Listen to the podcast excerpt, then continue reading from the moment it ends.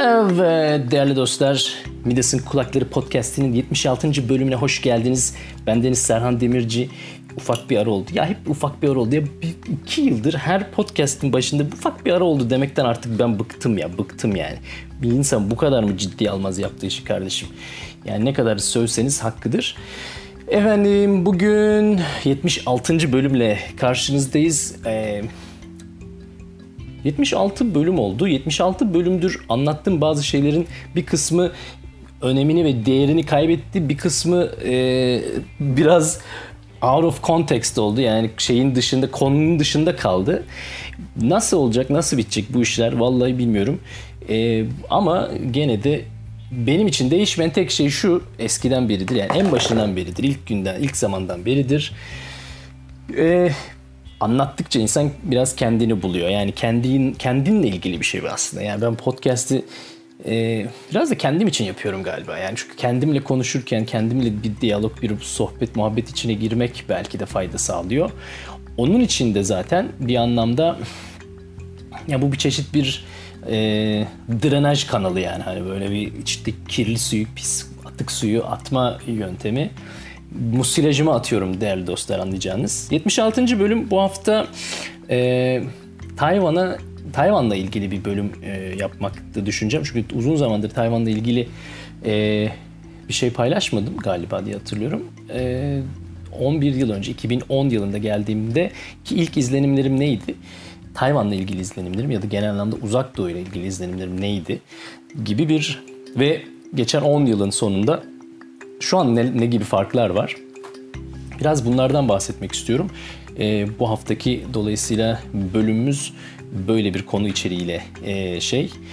E, yakın zamanda bazı ufak gelişmeler ya da nedir ne, der, ne denir kendimden e, birkaç haber paylaşmakta da fayda görüyorum. E, bu Tayvan'da bir buçuk yıldır Covid yokken Mayıs ortasından beridir ciddi bir Covid e, durumu e, şey oldu, meydana geldi.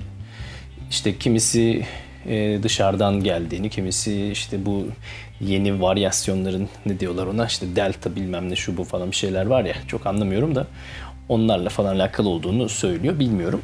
Ama e, neticede biz Mayıs ortasından beri şu an Temmuz'un Temmuz'a gelmek üzereyiz Haziran sonu. E, bir böyle bir kapalı haldeyiz. Lockdown, yarı, yarı lockdown gibi. Ben Deniz bir üniversite hocası olarak örneğin okula gitmeden uzaktan online eğitimle falan filan bu işleri götürüyoruz. Ee, biraz insanlar endişelendi, korktu morktu yani doğal olarak. Bir de Tayvanlar bu işi çok ciddi alıyor. Yani aslında bir buçuk yılda işin başından beri Tayvan'ın iyi bir çok ya hatta çok dünya çapında iyi bir Covid karnesi olmasının temelinden aslında insanların e, şeyi e, ne denir bilinçli olması. E, velhasıl gelişme bu yani. Biz de işte dediğim gibi yaklaşık bir buçuk aydır böyle bir kapalı halde devam ediyoruz. Ama bu tabii bu çok kötü mü? Devamı nasıl olur? E, bu da iyi bir soru çünkü e, aşılama tabii aşı bu işin şeyi e, önemli boyutu tabii de olarak. Aşı da henüz ne durumda bilmiyorum yani çok yurt dışından alıyorlar. İşte Amerika'dan, Japonya'dan falan bir yardım, destek bir şeyler geldi, bir aşılar geldi. Onlar bize ulaşır nasıl ulaşır? Yaştan başlayacak yani 60 yaş üstü Temmuz ayı itibariyle aşılanmaya başlanacak deniyor. Bu bize gelir mi? Ne olur ne biter? E, halen Temmuz'un 12'sine kadar kapalı durumda devam ediyoruz. Yani daha iki haftada e, bu iş devam edecek gibi gözüküyor. Şahsi kanaatim daha da uzun sürecektir. Yani öyle çabucak vırt diye biteceğini hiç beklemiyorum e, aşılama olmadan bitme, bitirmenin anlamı yok çünkü yani aşı, aşılamayı e, ilerletmeden bu işler bitmeyecek. Dolayısıyla böyle bir evdeyiz durumu var.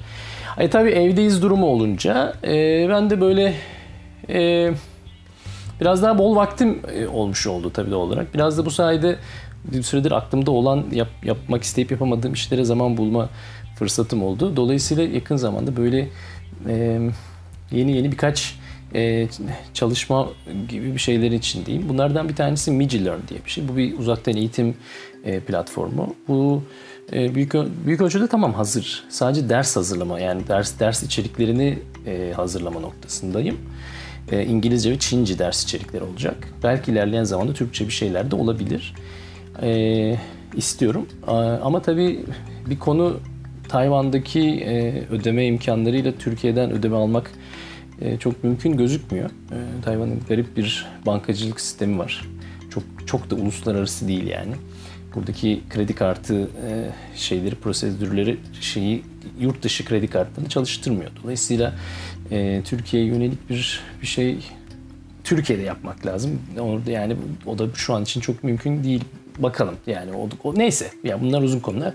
Üzerine çalışıyoruz. Bir taraftan e, birçok arkadaşım ya nasıl Çince öğrendim biz de öğrensek diyor. Değil zaten uzun zamandır. Onunla da e, benim de zaten kafamda olan bir şeydi. Elimden geldiğince e, Çince çalışmalarımı daha çok e, kendime kendi kendime çalıştığım bir şeydi Çince çalışma. Bunları biraz daha böyle kendim çalışırken sizlerle de paylaşmak gibi bir düşünce içindeyim. E, çok böyle ciddi bir e, körü kılımı olan bir böyle bir programı olan, içeriği olan bir Çince dersi demek haddime değil. Çünkü yani kendimi bir Çince hocası olarak görmüyorum ama ama ben bir Çince öğrenen bir öğrenci olarak hadi diyelim biraz daha gelişmiş seviyede bir Çince öğrencisi olarak ben nasıl çalışıyorum? Yeni başlayan ya da başlamış olanlara nasıl yardımım olur gibi bakıyorum konuya daha ziyade. Dolayısıyla biraz da o şekilde Çince öğrenmeye hevesli olan arkadaşlara böyle e, bazı içerikler paylaşıyor olacağım. Ufak ufak yani onların hazırlığı başladı. Bir şekilde devam ediyor. Ya bu işler tabii şey yani gönül işi yani insanın biraz içinden gelerek yapması gereken bir şey ama benim için daha ziyade aslında podcast da öyle bir kişisel disiplin meselesi. Yani bir şeyi vaat etmek ve ondan sonra o verdiğim vaadi tutmak ile ilgili bir kendi kendime bir challenge'ın içindeyim. Bakalım. Neyse. E, velhasıl e, bir ufak bir aramız oldu. Dediğim gibi başından beridir ama e, bu ara içinde ben boş durmadım. Yani bayağı bir şeylerle uğraşıyor idim. Diyelim uzun bir giriş oldu. Yaklaşık 8 dakikadır konuşuyorum ya. Neymiş? Allah arkadaş. Sana vallahi insan çenesine verince böyle oluyor işte. Ama böyle olunca da işte podcastçı oluyorsun yani ne yapalım. Evet 76. bölüm Midas'ın Kulakları podcastinde Serhan Demirci ile olan birlikteliğiniz başlama, başladı. Ve bu haftanın konusu dediğim gibi Tayvan'a ilk izlenim şimdi devam ediyor.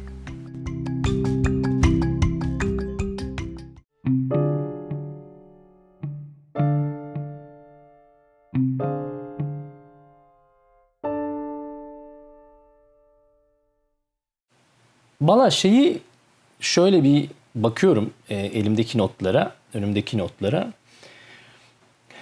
Bu konuda aslında yani Tayvan'a ilk geldiğim zaman e, gelmeden önceden aslında izlenim denen şey aslında öncesi de olan bir şeydir ya. Yani hani e, hiç hayatımda Amerika'ya gitmedim. Amerika'ya gitmedim ama Amerika ile ilgili bir, bir, bir fikrim var. Çünkü filmde görüyorsun, şurada görüyorsun, duyuyorsun bilmem ne değil mi?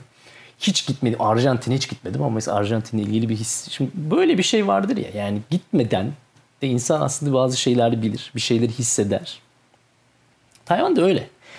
Tayvan benim yaşımda ve o üstü olanların aslında çok da iyi tanıdığı bir yerdir. Çünkü Tayvan markaları bizim hayatımızda önemliydi. Yani e, mesela benim açık şahsen benim ilk hatırladığım yani Tayvan ismini bir marka olarak hatırladığım zaman ortaokul çağıdır. Çünkü ortaokulda bu Pentium'lar, toplama bilgisayarlar falan döneminde işte Asus, Gigabyte vesaire böyle yani markalar. Bunlar Tayvan markaları. Bilirdik yani Tayvan'dan geldiğini. Yani Tayvan'dan toplama bilgisayar e, kavramı denen şey bu dediğimiz zaman 94. 1994, 1995, 96 falan yani. Öyle bir zamanlar. Bilirdik. Abime sorsanız benden 14-15 yaş büyük. Abim mesela bu konuda daha e, eskisinden daha önce 80'lerden Tayvan hikayeleri anlatır. O da mesela Japon markaların, Pioneer'lerin bilmem nelerin e, pahalı olduğu bir dönemde Tayvan'ın böyle çok ismi duyulmadık. Yani işte bilmem ne teknik, bilmem tırt tırt tırt falan böyle belli başlı bazı e, elektronik markaları vardı. Setler, hoparlörler. Yani dolayısıyla Tayvan yani bir marka olarak bizde bir hissiyatımız olan bir ülke aslında. Ama çok bildiğimiz bir yerde değil. Mesela hep e, komik gelir, utanarak, yarı utanarak, yarı, yarı şaka, yarı ciddi her zaman söylediğim bir şeydir. Ben Tayvan'ın adı olduğunu bilmiyordum. Yani en böyle dibine sonuna kadar da öğrenmedim ya. Aa hakikaten adaymış lan falan gibi. Yani elçiliğine gittik vizesini aldık falan hala lokasyonu hatalı değil. Ee, ama e, bilmiyorduk. Ama bir şey biliyordum. Tayvan gelişmiş bir ülke. Yani 10 yıl önce de olsa Tayvan'ın önemli bir ekonomisi olduğunu biliyordum. Tayvan markalarını biliyorduk çünkü. HTC'ler, e, Asus'lar dediğim gibi yani. Ee, dünyanın en önemli elektronik imalatçılarından biri olduğunu biliyordum ama bilmediğim şeyler de varmış tabii yani gelince gördüğüm ya da e, hayatın içine girince anladığım diyeyim. Daha önceden fark etmediğim aslında. Ee, burada önemli bir şey aslında uzak doğu kavramı aslında bence. Çünkü ben Tayvan'a 29 yaşında geldim. Ee, 29 yaşıma geldiğim zamana kadar işte Avrupa'da işte ülkelere gitmiştim. Uzak doğuya gelmemiştim. Yalan yok. Dolayısıyla uzak doğu aslında benim için yabancı bir yerdi. Sadece Tayvan değil. Dolayısıyla ilk izlenim deyince yalnızca Tayvan değil aslında uzak doğu ilk izlenimi bu bir anlamda da. Ee, uzak doğuya da kültürüne ya da uzak doğunun çeşitli kavramlarına karşı zaten bir merakım, ilgim vardı. Aikido yapmıştım. Reiki ile uğraşıyordum. Meditasyon, Budizm yani bu tip kavramlar, Tai Chi, ne bileyim Tai Chuan falan yani hani böyle bu işler böyle e, bende vardı yani bir şekilde bir bir parçası. Çocukluğumda teleonda kung fu filmleri izlerdik falan filan. Yani hani bir şekilde bu e, bana çok uzak olan e, bir kavram değildi uzak doğu. Yalan olmasın.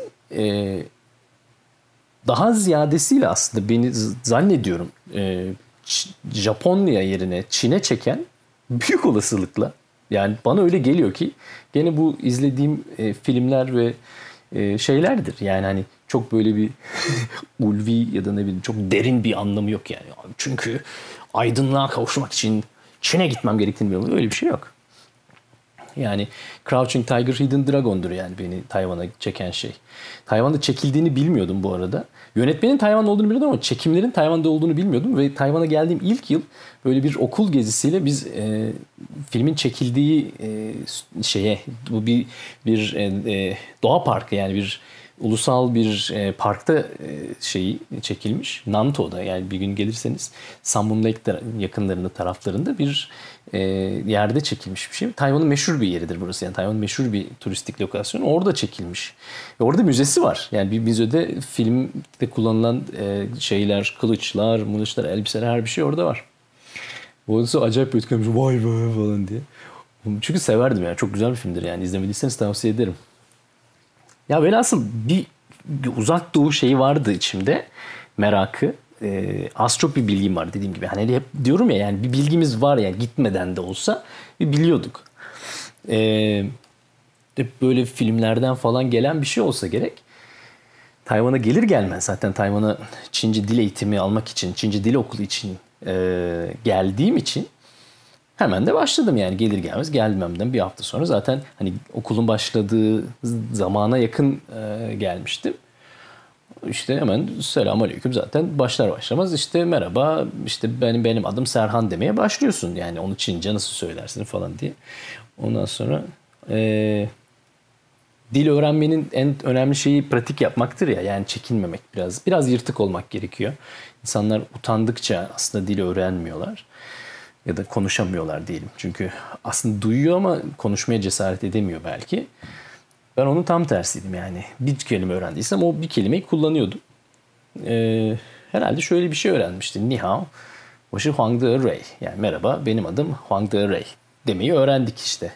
Ama ben o filmlerden falan böyle bir goz gazdayım ya böyle yani uzak doğudayım böyle, böyle herkes kung fucu falan ya. Ben böyle onu e, büyük ihtimalle böyle telaffuzu çok ağır böyle kung fu filmi gibi Nihao falan gibi böyle hani böyle çok vurgulaya vurgulaya böyle anlattığımı hatırlıyorum. Çünkü bu konuda e, çok sevdiğim arkadaşım, kardeşim Tarık ben de dalga geçerdi. Abi sen ne yap niye böyle konuşuyorsun ki yani? Hani şey böyle Çinci kung fu filmi gibi konuşma şeyi e, merakı.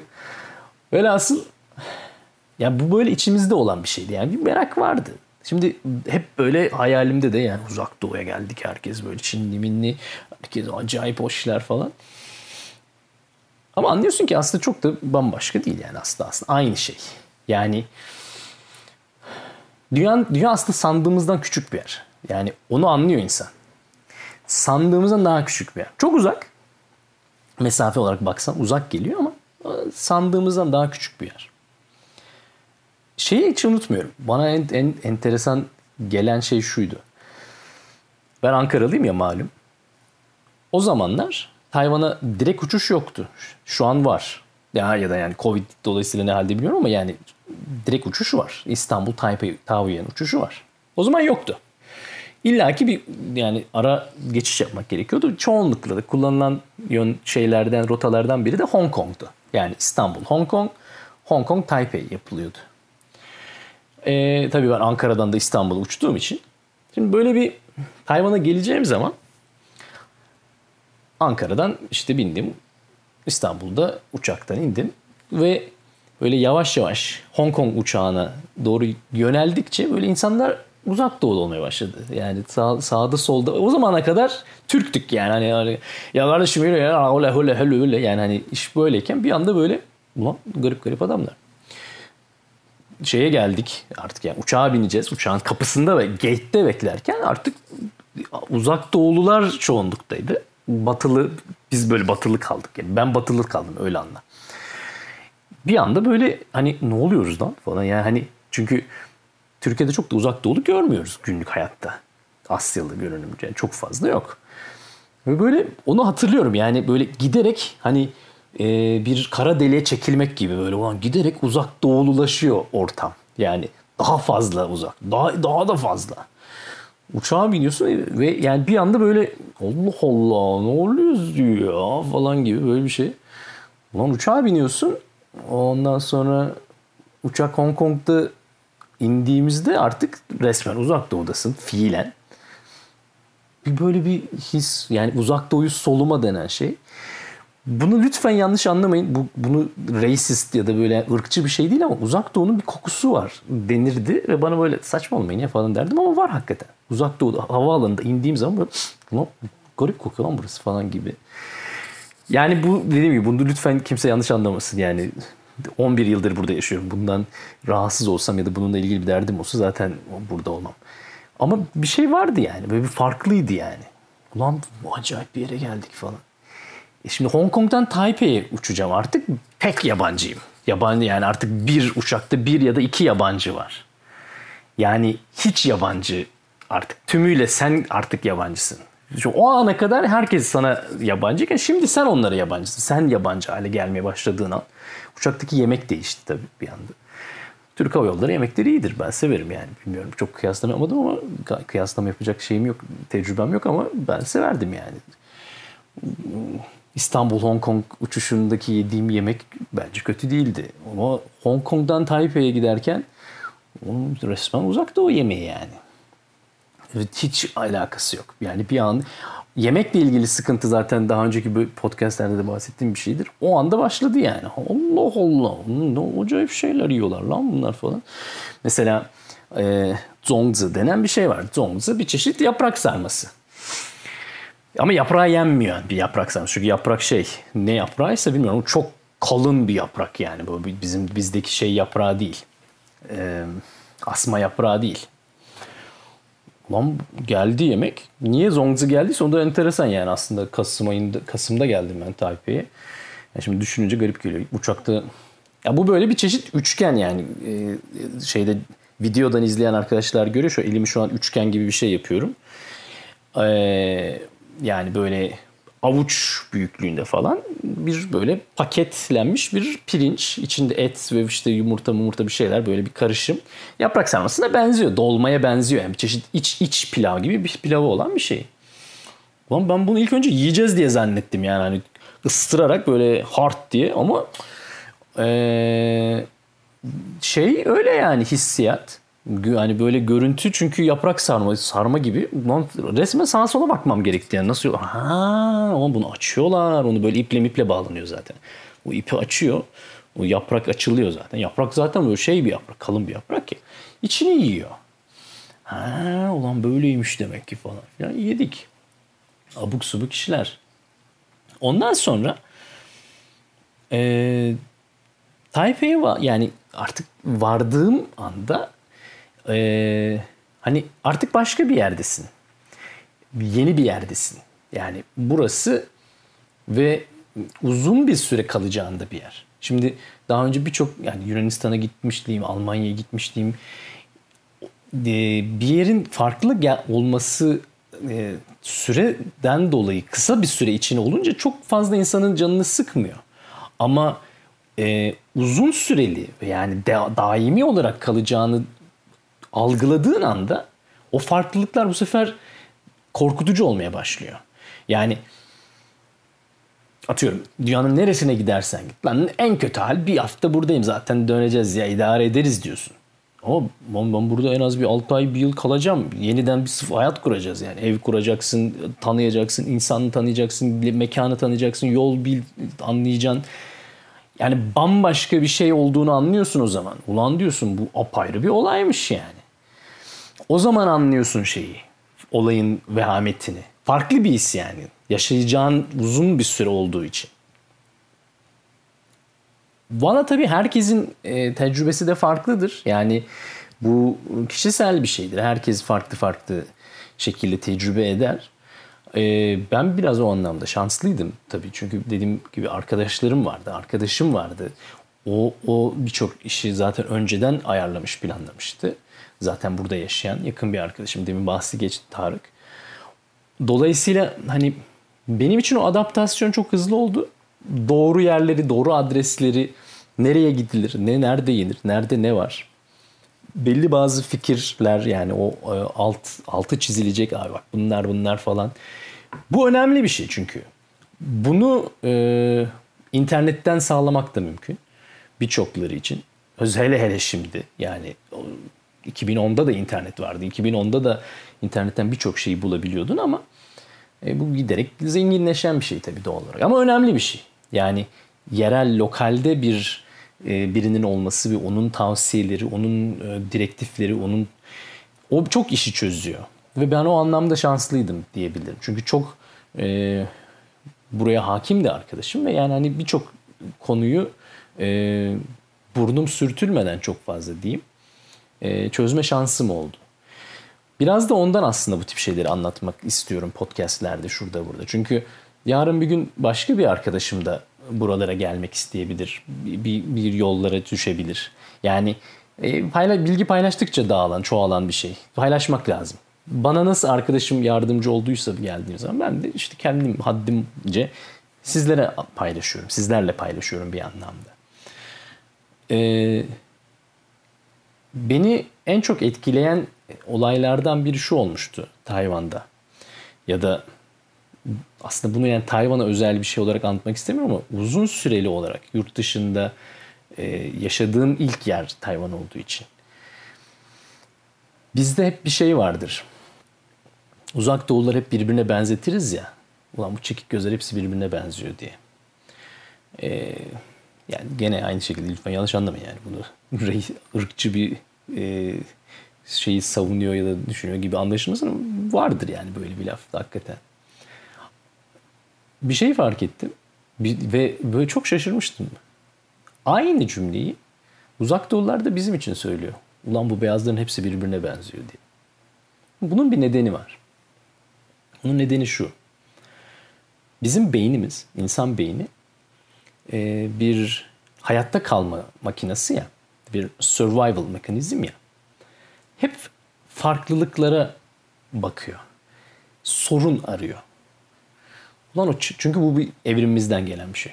Ulan o çalının arkasındaki aslan mı lan o? Çalın ulan bir garip duruyor lan. Ama ben normal gördüğü şeylere takılmıyor. Farklılıklara takılıyor. Biz uzak doğuların hepsini birbirine benzetiyoruz. Çünkü beynimiz bir bakışta diyor ki ulan bunun gözü bir garip ya. Bunun gözleri bir çekik çekik bir garip. Ulan anam bunun da gözleri çekik çekik. Ama bunun da. Hemen etiketi basıyor beynimiz. Diyor ki bunların hepsi aynı.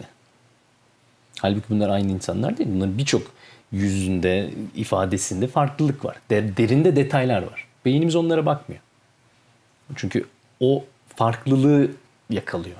Detayı anlamıyor. Bu farklı. Bu da farklı. Aa bunlar hep farklıymış diyor. Halbuki bu beyaz olsun, sarı olsun neyse yani. Hangi saçma sapan ırktan bahsediyorsan herkes için geçerli. Uzak doğularda bizlere baktığı zaman hani şey Ama bunların gözleri, burunları niye bu kadar kocaman kocaman diyor. Bak bu da öyle, aa bu da öyle. Ama hepsi birbirine benziyor diyor. Farklılığa uzlaşıyor. 11 yıldır bana hep sorulan şey Tayvan'da Türk arasında ne farklar var? Ve benim 11 yıldır söylediğim şey farklara takılmayalım abi. Benzerliklere bakalım. Farklılığı bulmak kolay. Zaten beynimiz otomatik olarak farklılığa yakılıyor. Aa ne kadar farklı her şey. Farklılıkla işimiz yok. Benzerliklere bakmamız lazım. Aynılıklara bakmamız lazım. Dünya o sandığımız kadar büyük bir yer değil. Sandığımızdan daha küçük bir yer.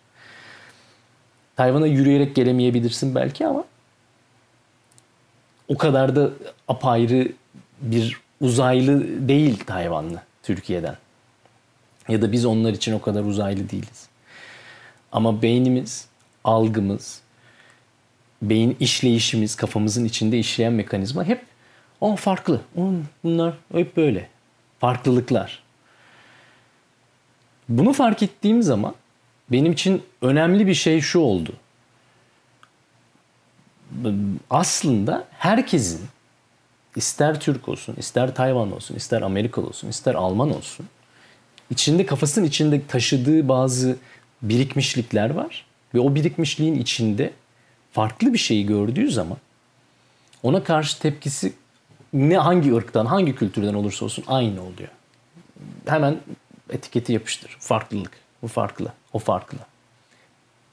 Ben, biz ve onlar. Yani ayrım, ayrıştırma. Tayvan yabancılara neredeyse pozitif ayrımcılık uygulayan bir yer. Yani bırakın kötü anlamda, iyi anlamda yani. O Allah'ım yani bir yabancı görünce Tayvanlı sevinir, mutlu olur. Ama ne kadar enteresan. Gelir konuş yani şey olur, ilgilenir, heyecanlanır. Bu anlamda belki dünyadaki tek yer olabilir yani. Dolayısıyla Tayvan'la ilgili ilk izlenimlerinden bir tanesi de budur yani. Çünkü Tayvan'da bir yabancı olmak aslında güzel bir tecrübe. Çünkü belki Türk İngilizce konuşmuyorlar. Cesaret etmiyorlar. Aslında anlıyorlar. Çok iyi anlıyorlar İngilizce. Anlarlar yani. Bunu birçok yabancı da bilmez. Konuşmadıkları için anlamıyor zannederler ama aslında Tayvanlıların İngilizcesi sanılandan daha iyi. Fark etmiyor, fark edilmiyor konuşmadıkları için. Ama anlaşılıyor. Böyle bir samimiyet vardır yani. Başka yerlerde olur mu çok emin değilim. Negatif olan ayrımcılıkla ilgili benim de başımdan geçen hikayeler var. Yani malum Türk e, isminin çok iyi anılmadığı yerler insanların kafasında uyandırdığı imaj her zaman çok parlak olmayabiliyor. Dolayısıyla ben Türk'üm dediğim zaman enteresan tepkiler aldığım birçok olay var. Ee, Tayvan'da ben Türk'üm dediğim zaman aldığım tepkiler bunların içindeki en enteresanlarıdır bence. Çünkü hayatım boyunca hiç onu görmemiştim. 10 ee, sene önce Türkiye'yi çok bilmiyordu Tayvan. Nerede olduğunu, nasıl olduğunu, ne oldu, neye benzediğini. Yani çok birbiriyle çelişen e, şeyler duyuyordum. Ya bana Türkleri Avrupalı zanneden çok vardı. Bizi Avrupa ülkesi zanneden. Bir de o zamanlar hakikaten de Avrupa Birliği e, üyesi olmaya çalışıyorduk. Avrupa şeydik ya. Böyle hani bizi Avrupa Birliği yani Avrupa'da sayan zanneden çok oluyordu. Ama bununla beraber bizi e, böyle tam bir Orta Doğu ülkesi zanneden de vardı. Ya bana dört annem mi var ya da babanın dört eşi mi var diye soran çok olmuştur. Ya da ne Türkiye'de orman mı var nasıl ya sizin oralar hep çöl değil mi diyen olmuştur yani. Dolayısıyla enteresan e, şeyler Türkiye ile ilgili. Bizim bilmediğimiz ama Türk Tayvan'da ve zannediyorum uzak doğunun birçok yerinde aynı Türkiye'nin en meşhur olduğu şeylerden birinin dondurma olması. Yani Türk deyince aa evet Türk dondurması falan. Dondurma? Dondurma önemli. Yani tamam evet bizde dondurma vardır falan ama gerçekten dondurmayla meşhur olduğumuzu bilmiyordum. Eksik olmasın dondurmacı arkadaşlarımız gece marketlerinde dondurma şovlarıyla Türkiye'yi meşhur ettiler. İkinci bir şey Kapadokya. Biz hep mesela plajlarımızı, Bodrum'u, sahilleri vesaire Antalya'yı Antalya'yı zannederiz ama uzak doğuda Tayvan'da Kapadokya diyor herkes. Vay çok güzel gördüm. Sizin orada işte şey ne o? Balon. Balon işi yapılıyor falan filan. Ya bu enteresan bir şey tabii. Ben çünkü ben yani farkında değildim gelene kadar. İlk izlenim. 10 senenin içinde bu nasıl değişti? Her şeyden önce Türkiye'nin imajı biraz değişti. Yani birçok abuk sabuk olay oldu ülkemizde. Terör saldırıları, havaalanındaki patlamalar, işte FETÖ'ler, METÖ'ler, abuk sabuk işler bunlar haberlere çıktı hep. Yani e, uzak doğu, Tayvan, Türkiye'yi e, iyi haberlerle çok anmadı çok uzun zamandır. E, Covid de buna çok yardımcı olmadı. E, dolayısıyla şeyde e, birçok böyle enteresan haberde yer aldık maalesef. Ve dolayısıyla zannediyorum 10 sene içinde değişen şeylerden biri budur. Türklere karşı olan an, e, ilk geldiğim zaman daha pozitife yakın yani daha pozitif diyebileceğim bir e, şey varken fikir varken, algı varken şimdi biraz daha onun düşük olduğunu düşünüyorum. Ama daha çok biliniyor. Daha çok bilindiğimiz bir gerçek. Yani daha hmm, daha iyi biliniyor. Daha çok kişi biliyor. Ve bunda da aslında bir ölçüde ben sosyal medyanın rolü olduğunu düşünüyorum. Çünkü yani tamam hadi Covid işi çok bozdu ama Covid öncesinde birçok kişi yani bloggerlar, vloggerlar, şunlar bunlar Türk, Tayvanlı, Koreli, Japon yani birçok kişi e, gezmeye gittikçe. Yani samimi söylemek gerekirse birçoğu yani yakın da arkadaşımız yani Rıfat gibi, Alican gibi yani bu, bu arkadaşların çok emekleri var. Yani bu insanlar sosyal medyada e, Türkiye'yi tanıtmayla ilgili uğraşıyorlar ya da Çin ya da Tayvan'la ilgili bir şeyi kurmayla ilgili uğraşıyorlar. E, etkisi vardır büyük ihtimalle. Yani e, yani hani haddim olmayarak ben çünkü hiçbir şeyim yok, hiçbir influence'ım yok belki ama e, benim paylaştığım şeylerin bile e, öyle ya da böyle mini minnacık da olsa bir katkısı etkisi olduğuna inanıyorum. Dolayısıyla bilinirlikle alakalı olan şeyde bence gene de pozitif anlamda bir ilerleme var. Hani algı belki eskisi kadar parlak olmasa da daha çok bilindiğimiz bir gerçek. Bu işler değişti. Bununla beraber aslında Tayvan'da çok fazla Türk yok yani sayı anlamda. Bu da bir e, bir anlamda etki ediyordur bu konuya ve giderek arttığını tahmin ediyorum, düşünüyorum. E, daha fazla e, Türk e, ve e, arkadaşımız geliyor ve tabii bunlar bir anlamda bilinirliğe etki ediyordur pozitif anlamda umuyor diyorum ki. Yani umarım ki pozitif etki ediyordur diyeyim. Gelenlerin güzel bir şekilde tanıttığını ümit ediyorum, varsayıyorum. Tersi de var. Yani Türkiye'de Tayvan nasıl biliniyor? Şimdi orada da bence enteresan şeyler oldu. Çünkü e, bir kere her şeyden önce Türk Tay, Tayvan'la Tayland'ın karışıklığı zaten meşhurdur da yani tüm dünyaca meşhur bir e, gaftır o da e, Tayvan'ın resmi durumu ya da Tayvan'ın Çin'le olan ilişkisi yani pek çok kişinin çok yakinen bildiği bir konu değil. E, doğal olarak. Çünkü zaten karma karışık bir konu. Yani, yani anlat deseniz benim bile anlatmam zor yani. Çok kolay değil. Ama yani bu da bir konu. Ve e, öyle tahmin ediyorum ki gene benzer bir şekilde aslında e, biz de Tayvan'ı eskiden tanıdığımızdan daha çok tanıyoruz. Bunu nereden anlıyorum? E, garip bir şekilde yani bu bir his aslında. Hani bizde Türkiye'de Kore dizileri patladı ya insanlar çok meraklı ya Kore'ye şuna buna. Fark ettim ki insanlar Tayvan ve Çin dizilerine ve Çin ve Tayvan'ın müziklerine de meraklı. Yani birçok arkadaşım da yani e, bilir ve dinler ve takip edermiş. Yani ben bilmiyordum mesela. Ve bunun da giderek daha arttığını düşünüyorum. Çünkü şöyle bir bakıyorum. E, Instagram'da şu ufak bir arama yapıyorum. Tayvan dizileri diye bayağı bir içerik var yani. İnsanlar merakla izliyor demek ki Tayvan dizisini.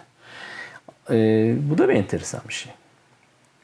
Tayvan'ın ekonomisi, Tayvan'daki hayat 10 yıldır değişmedi. Çok samimi söyleyeyim bunu. Yani gerçekten stabil bir ekonominin olduğu bir yerde yaşamak enteresan bir şey. 10 sene önce de bir Amerikan doları 30 Tayvan lirası, Tayvan lirası, Tayvan doları yapıyordu. Gene yaklaşık öyle şu an bakmak lazım. Gene aynıdır yani aşağı yukarı ya 29'dur ya 31'dir. Hiç değişmedi. 10 sene önce ben geldiğimde bir Türk lirasını 24 liradan bozuyordum. Bir Türk lirası 24 Tayvan doları yapıyordu. Şimdikini söylemeyeyim. Bakmaya artık e, yani şey canım sıkılıyor. Bakmıyorum yani. Dolayısıyla şu an e, 3 4 herhalde 3 mü 4 mü bilmiyorum ama büyük bir kayıp oldu yani. 8 tabii yani dolar dolarla bağlantılı bir şey. Türk lirası dolar ilişkisinden dolayı. Sosyal hayatta deyince de e, bir anlamda aslında Tayvan küçük bir ülke. Dolayısıyla yani bir model gibi, maket gibi bir ülke. Yani bir uzak doğu ülkesinin her şeyi var. Ee, ama küçük modeli. Her şeyin böyle komik ve böyle bir hani minyatür şeyi hissi var. Bu mesela eskiden fark etmediğim, sonradan hissettiğim bir şey. Yani şimdi baktığım zaman Tayvan böyle daha böyle bir e, emeklilik bir mekanı, retirement house. Böyle bir her şey sakin, küçük, tatlı yani hani e, ama tabii bunun iyi de anlaşılabilir, kötü de anlaşılabilir. Yani bunun artıları var, eksileri var. Tayvan yaşamak anlamında çok e, yanlış bir yer değil, keyifle yaşanan bir yer.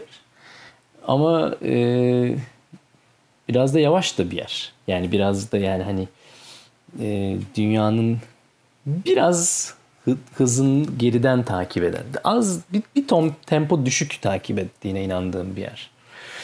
Ee, bu iyi mi kötü mü dediğim gibi yani bu biraz kişisel bir yorum yani. Bunu seven de olur, bunu sevmeyen de olabilir. Bir anlamda. Aa, ilk izlenim dediğim gibi bu haftanın şeyi konusu bu aslında ya ve ne değişti geçen yılda.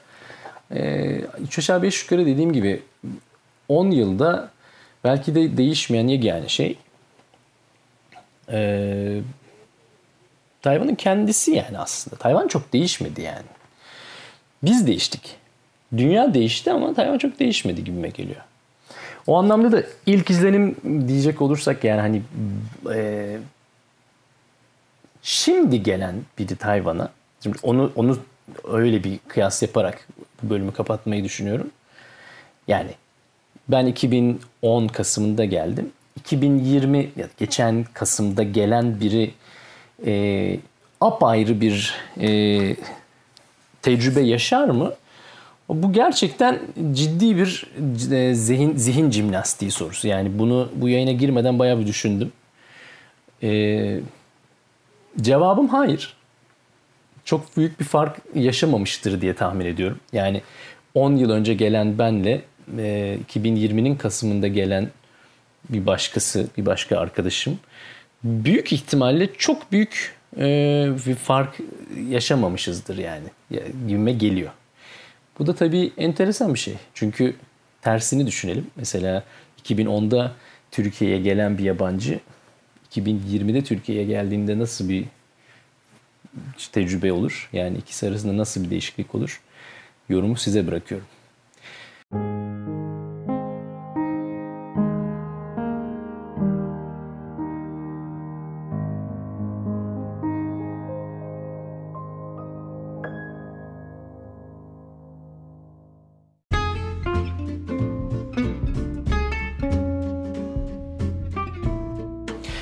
Değerli dostlar, Midas'ın Kulakları Podcast'inin 76. bölümünde Tayvan izlenimleriyle ilgili e, bazı ufak tefek hikayeler anlattım.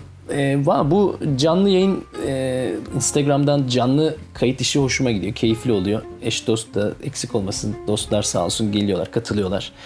Daha bir keyifli oluyor. Sizleri de beklerim. Yani e, bundan sonra daha düzenli ve düzgün bir şekilde e, duyurmaya çalışacağım. Buna büyük ihtimalle de devam edeceğim. Ondan sonra şey büyük ihtimalle bu arada e, dediğim gibi bu daha düzenli olması ümidiyle e, salı günleri Türkiye saatiyle 5, Tayvan saatiyle akşam 10 e, böyle yayınları devam edeceğiz. Bunları podcast'i biliyorsunuz zaten her tür ortamda dinlemek mümkün. Ama podcast'in bu canlı yayınlarında tabii benim IGTV'de bulmak da mümkün olacak. Ee, bana sosyal medyadan mesaj yazmaktan lütfen çekinmeyin. Keyif oluyor. Ee, elimden geldiğince cevap ya- yazmaya çalışıyorum ee, sorulara. Ee, Serhan Dre, DRE, Denizli Rize Edirne, Serhan Denizli Rize Edirne ee, şeyiyle, handle'ıyla bana ulaşmak mümkün. Ee, Midas'ın Kulakları Podcast'i insanların kulağına eşek kulağına çeviren bir podcast. Sizin kulağınız eşek kulağına geldi mi bilmiyorum ama benim dilim şey oldu resmen yani hep hep oldu. Böyle benim, benim dilim falan dönmez oldu. 43 dakikadır da yayındaymışım. Şimdi fark ediyorum. Dolayısıyla umarım eşek kulağına dönen kulaklarınız eee, ağrımaz ve acımaz.